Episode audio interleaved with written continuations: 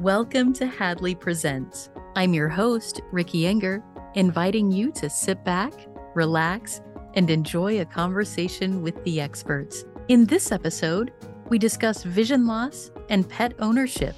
And our guests are Hadley Learning expert Debbie Worman and Hadley learner Sheri Robinson. Welcome to the show, both of you. Thank you, Ricky. Thank you. I am delighted to have you both. And of course, any day that we can come and talk about our fur babies is a good one. So I'm really excited about this. I know that a lot of people have questions about, you know, I love pets, I love animals, and I just have some concerns about how I might manage some of that now that I'm not seeing as well as I used to. So I thought it would be cool to come and talk about just some of those practical concerns and then of course talk about the joy of pet ownership as well. So as we introduce ourselves, you know, I will say that I have one fur baby at this point. She is a 16 year old and uh, you wouldn't know it by the way she acts and she is a lovely little black cat and she lives up to her name which is diva. She thinks that she is absolutely the most important entity in any room and she's pretty much right. So um, debbie how about we get a couple of words from you? Introduce yourself and any pets that you want to talk about yeah, thank you, Ricky. Um, I'm Debbie Worman, and I'm a learning expert here at Hadley. I co host several of the discussion groups here, and I'm thrilled to be talking about uh, pets today. My little boy is Buick, and yes, he was named after the car. That's how I got him. I was not looking for a pet at the time. He just climbed up under my dad's Buick and rode on the back axle for about six miles. And when I got home, it was meow, meow, meow. There he was. And he's been mine ever since. Came into my life at a really important time. I was diagnosed with cancer, and I think he just plopped in at the right time to be my cuddle buddy. And uh, he's just, uh, just my life. He's my life. Wow, I love that story. Every every bit of that story is just fantastic. Sheri, you're up next, and I know you have more than one animal to talk about. So I know this is going to be really difficult, but we will just get from you the number of each type of animal that you have. And then if there's one that you specifically want to talk a little bit about, we can do that. Yes, I have two horses, two dogs, and three cats. Wow. And I will talk about my oldest guy. That is my quarter horse Thunder. He is 24 now, and I have had him since he was almost two. Uh, he is a very even keeled, even tempered, roughly handsome man because he doesn't like to be called cute. Uh, he likes hugs and kisses on his nose. And I have discovered that since going blind, they are very protective of me. And I can go out there and they'll hover around. Of course, they are looking for treats, but they'll hover around. And I can walk right into their butts and they don't even flinch. So they know. They know, right. It's like we talk about with pets and children, you know, pets tend to be really patient, at least some of them, knowing that this is a a cub or a youngster doing this. And I do think they have that same sense about, oh, you can't see me, you know, making these googly eyes at you begging for food, but I have a different way of showing you that now. And and I can still feel my dog staring at me. yes, that is unmistakable, right?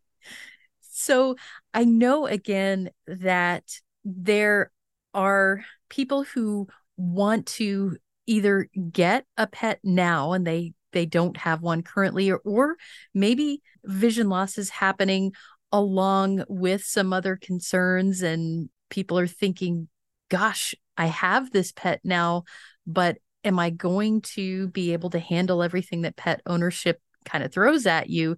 And so, again, I thought it would be a good idea to just share our experiences with how we navigate some of these things and talk about some of those practical things that people think about and maybe don't have a solution to. So, Debbie, I know you have a great list of questions, and why don't we just jump right in?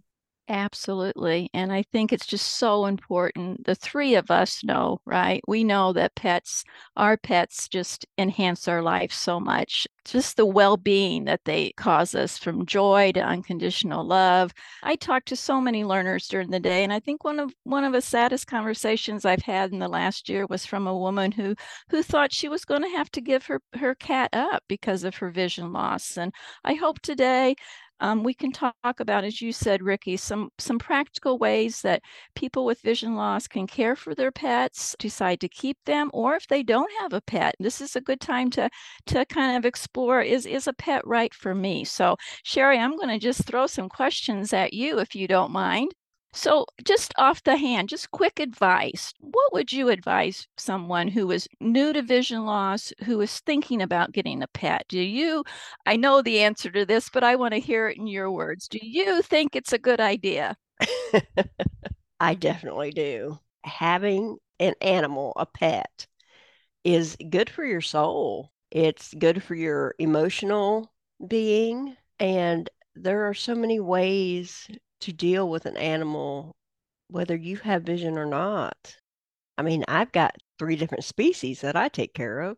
And if I can do it, anyone can. I like that. I like when you said good for the soul. That just that gives me goosebumps. Good for the soul. So so let's talk about how you take care of your pets. I know one of the the situations this woman that I talked to was concerned about and her family was concerned too is is tripping over her pet. Was a small dog. How do you deal with those kinds of issues, uh, tripping issues with an animal? Well, now my dogs are a little bigger they're they're both about 50 pounds, but they have learned very quickly to move. When I'm walking through the room, they move. Now the cats, I have on occasion like lost my balance and stepped on a cat, which is never a good thing. But for the most part, even the cats have learned to move out of my way or at least be where you know, I can feel their tail on my leg, you know, so I, I know they're there do either one of you um, ever put bells or anything on the collars to to let you know they're about, or is that something you've considered? Or I have done this. Sheri, how about you? I have not done the bells. Now I used to, and when I had the three dogs, um, my one dog, I put a little ribbon on her collar. So then I knew if I grabbed the collar with the ribbon on it, that was Stitch. If I grabbed the collar with no ribbon, that was Flicka. But now that I'm down to two dogs, I've just taken Stitch's collar off. And now I know just instantaneously who is who.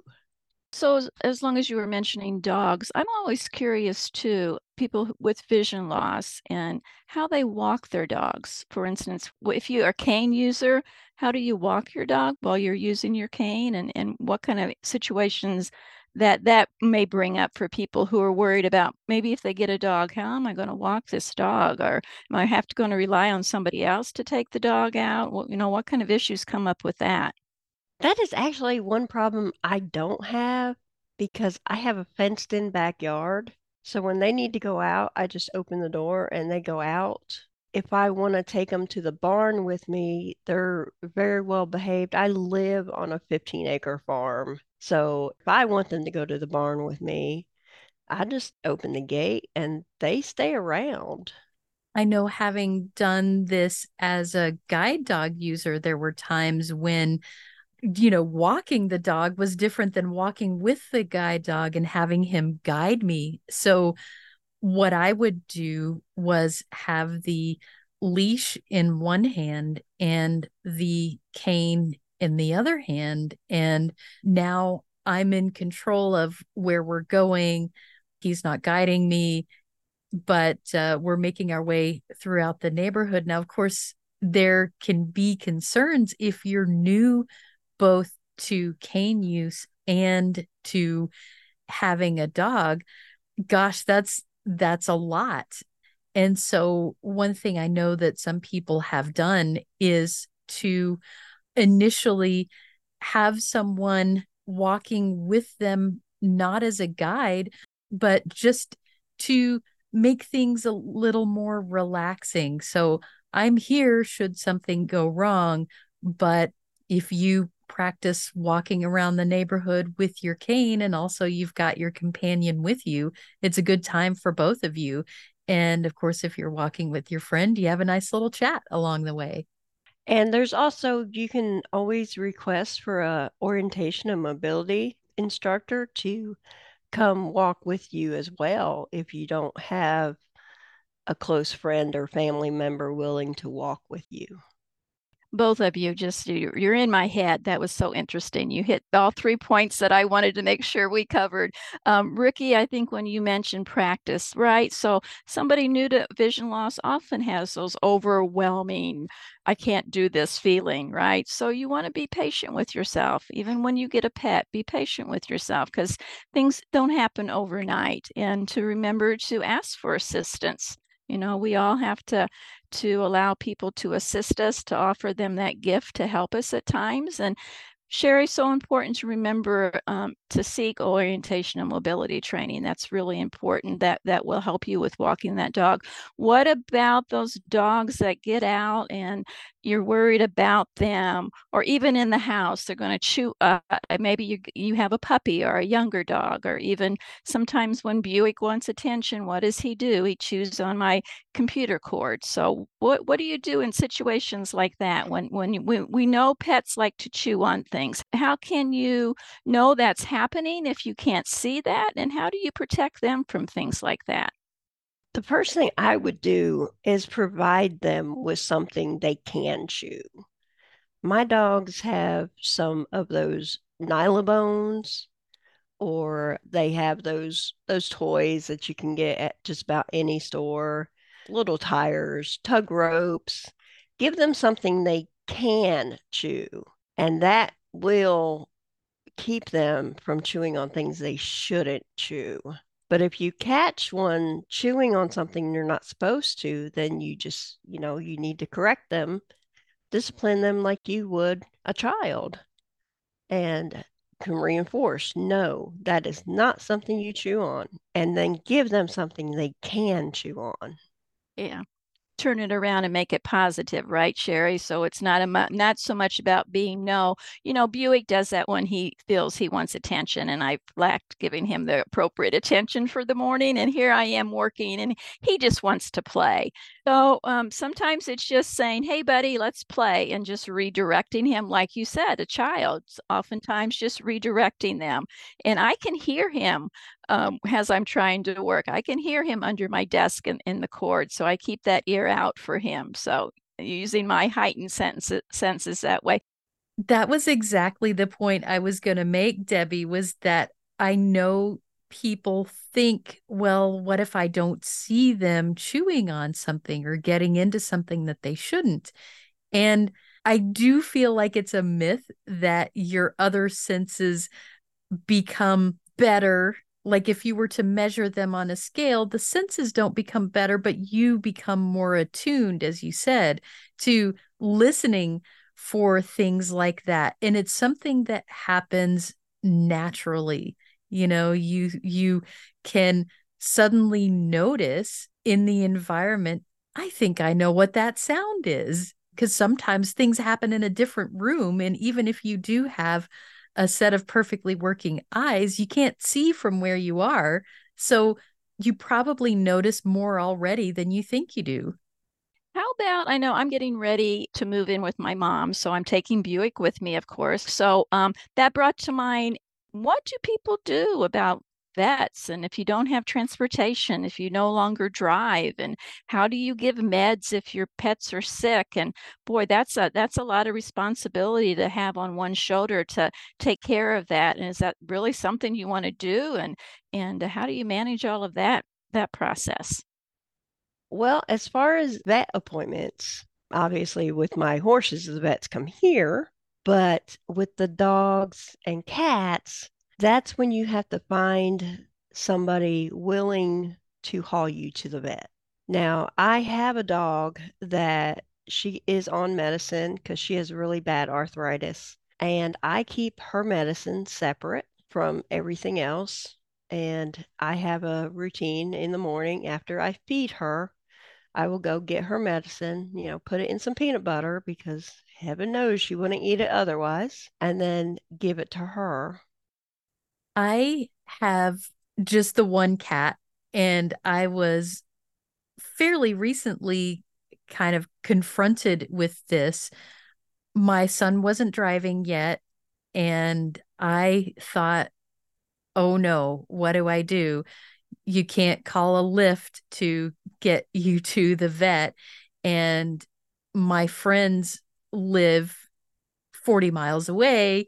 And so, what do I do? And, you know, I don't have any family in the area. And so, when I looked into it, it turns out that Uber now does have something called Uber Pet, where they have drivers who have indicated they are willing to take pets.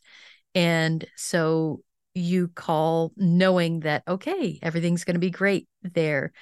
The other thing I was able to do was I found a vet who makes house calls. And so I think it depends on what area you're in as to what's going to be available for you. But it may be that whether you're calling a standard Uber or Lyft and you're putting in the information that I'll be traveling with a pet, you know, cancel and let me get somebody else if you have a problem with this. Or you can find a vet who makes house calls, or again, friends and family, great way to do that. And um, medicine, that's all kinds of fun. I think that in the same way that we do for humans, where we have a way to measure liquid medication in a syringe, a way to distinguish one medication for another. So we have ha- Hadley workshops on all those things, and that applies just as much to pets as humans, I think. I think I again I'm thinking of if we're if this podcast is reaching people who are new to vision loss that sense of overwhelm sometimes where you you've lost your independence and you know i'm one for encouraging self advocacy anything that can get you to get that take charge feeling back again right? What am i going to do about this? So even if you think your vet won't make house calls there's nothing wrong with calling up and saying hey I don't have a driver today in the future here's my situation i don't drive could could the vet make a house call? I know in my small town that that would be acceptable we have several vets and i know them well enough that they would do that so i encourage people to to do that take charge uh, self advocacy attitude to recapture that especially we pet mothers can be very protective of our pets so we, we can we can adapt that really well right yeah, and like you were saying, you know, it does depend on where you are because where I live in Kentucky, the vet that came out to do my horses would also do my dogs and cats. Yeah. Yeah. Talking about too people who are thinking about getting a pet, where would you go to get a pet? You know, to the shelter. And if you went to the shelter and someone at the shelter, oh, this person, they have vision loss. I don't know if we should give them a pet. And you were faced with that, or you were faced with a family member that said, you know, Dad, we're going to have to get rid of uh, Butch here because he's not, you're not going to be able to take care of him. What advice would you have for people who are maybe giving you a hard time about keeping your pet or wanting a pet, or how would you address those issues? Well, nobody gave me a hard time because there was just no ifs, ands, or buts about it. I was keeping my animals.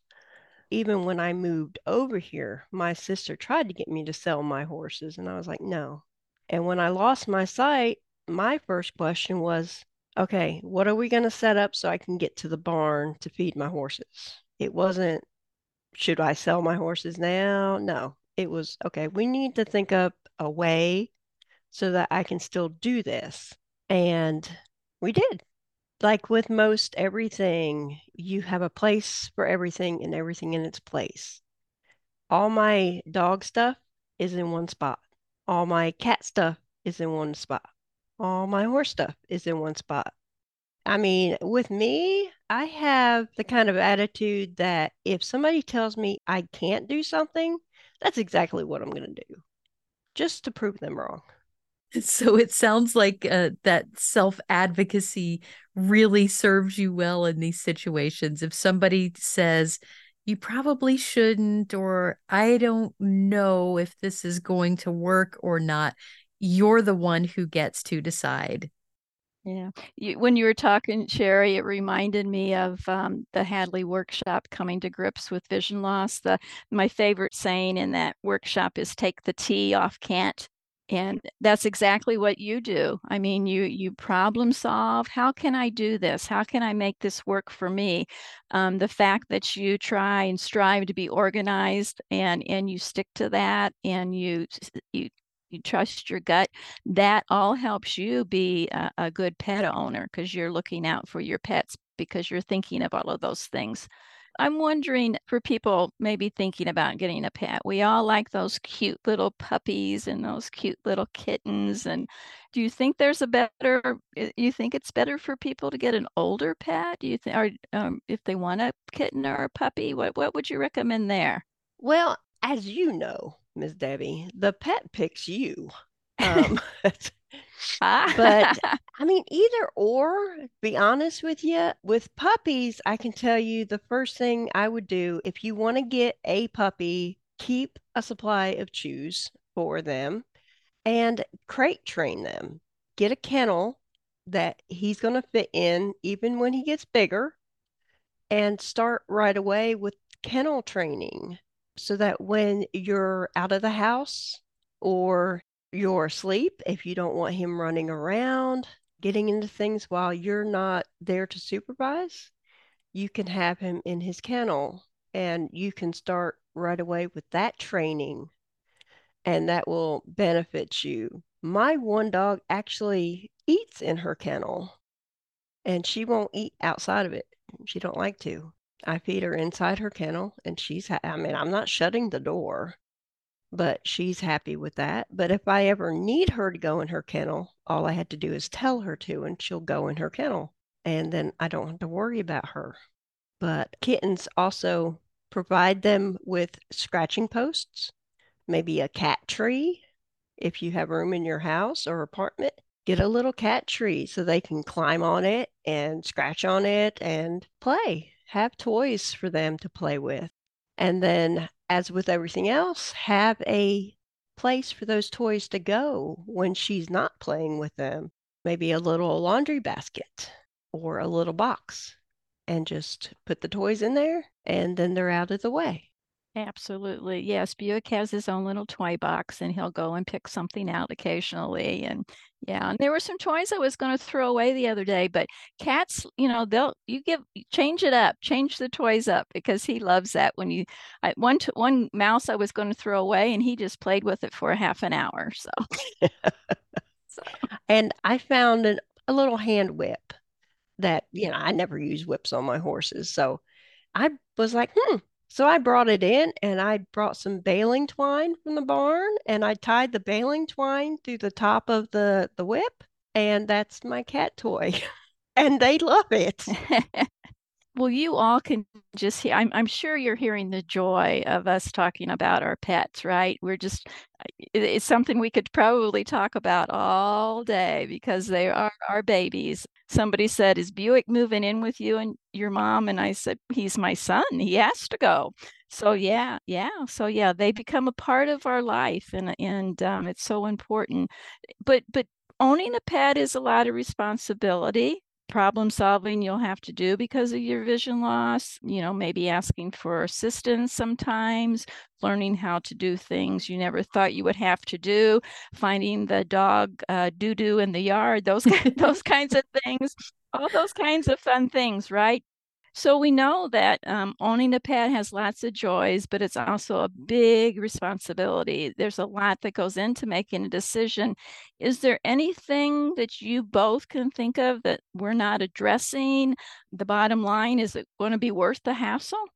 I for sure think that having a pet is worth it. We've talked about in this episode that that feeling of overwhelm and I'm struggling myself. How am I going to do this for somebody else? Sometimes it takes exactly that things that you might not feel capable of doing for yourself or things that seem just a little too much to do for yourself. Somehow, when it is someone else or an animal that you're caring for, you find a way. And that can be such a confidence builder to say, I did this. I solved this problem. I figured it out so that I could take care of my animal. So now these things that I'm struggling with myself, maybe I can problem solve with those things too.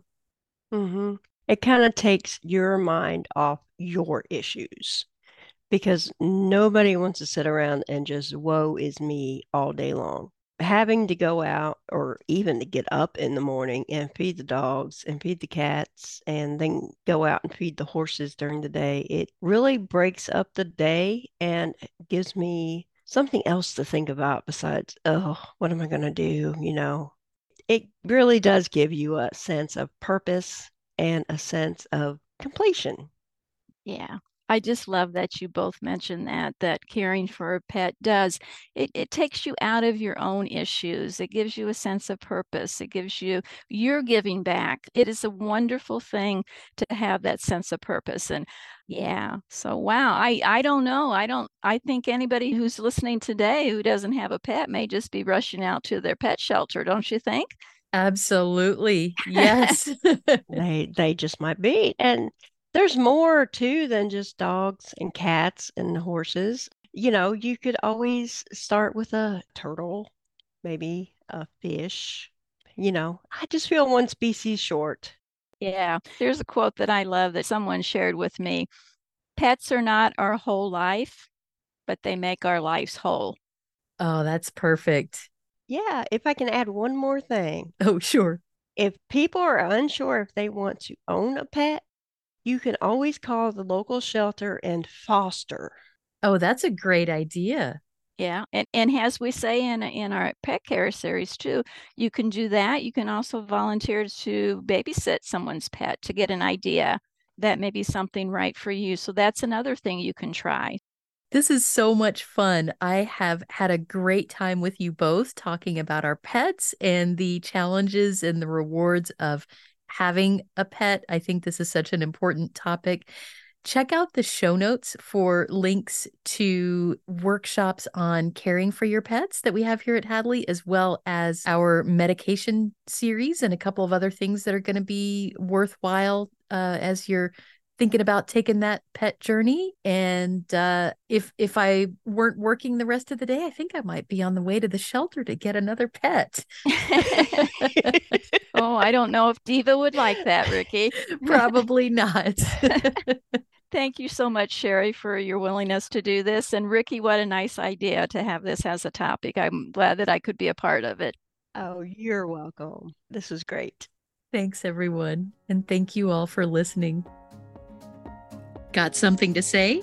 Share your thoughts about this episode of Hadley Presents or make suggestions for future episodes. We'd love to hear from you. Send us an email at podcast at hadley.edu. That's P O D C A S T at hadley.edu. Or leave us a message at 847 784 2870. Thanks for listening.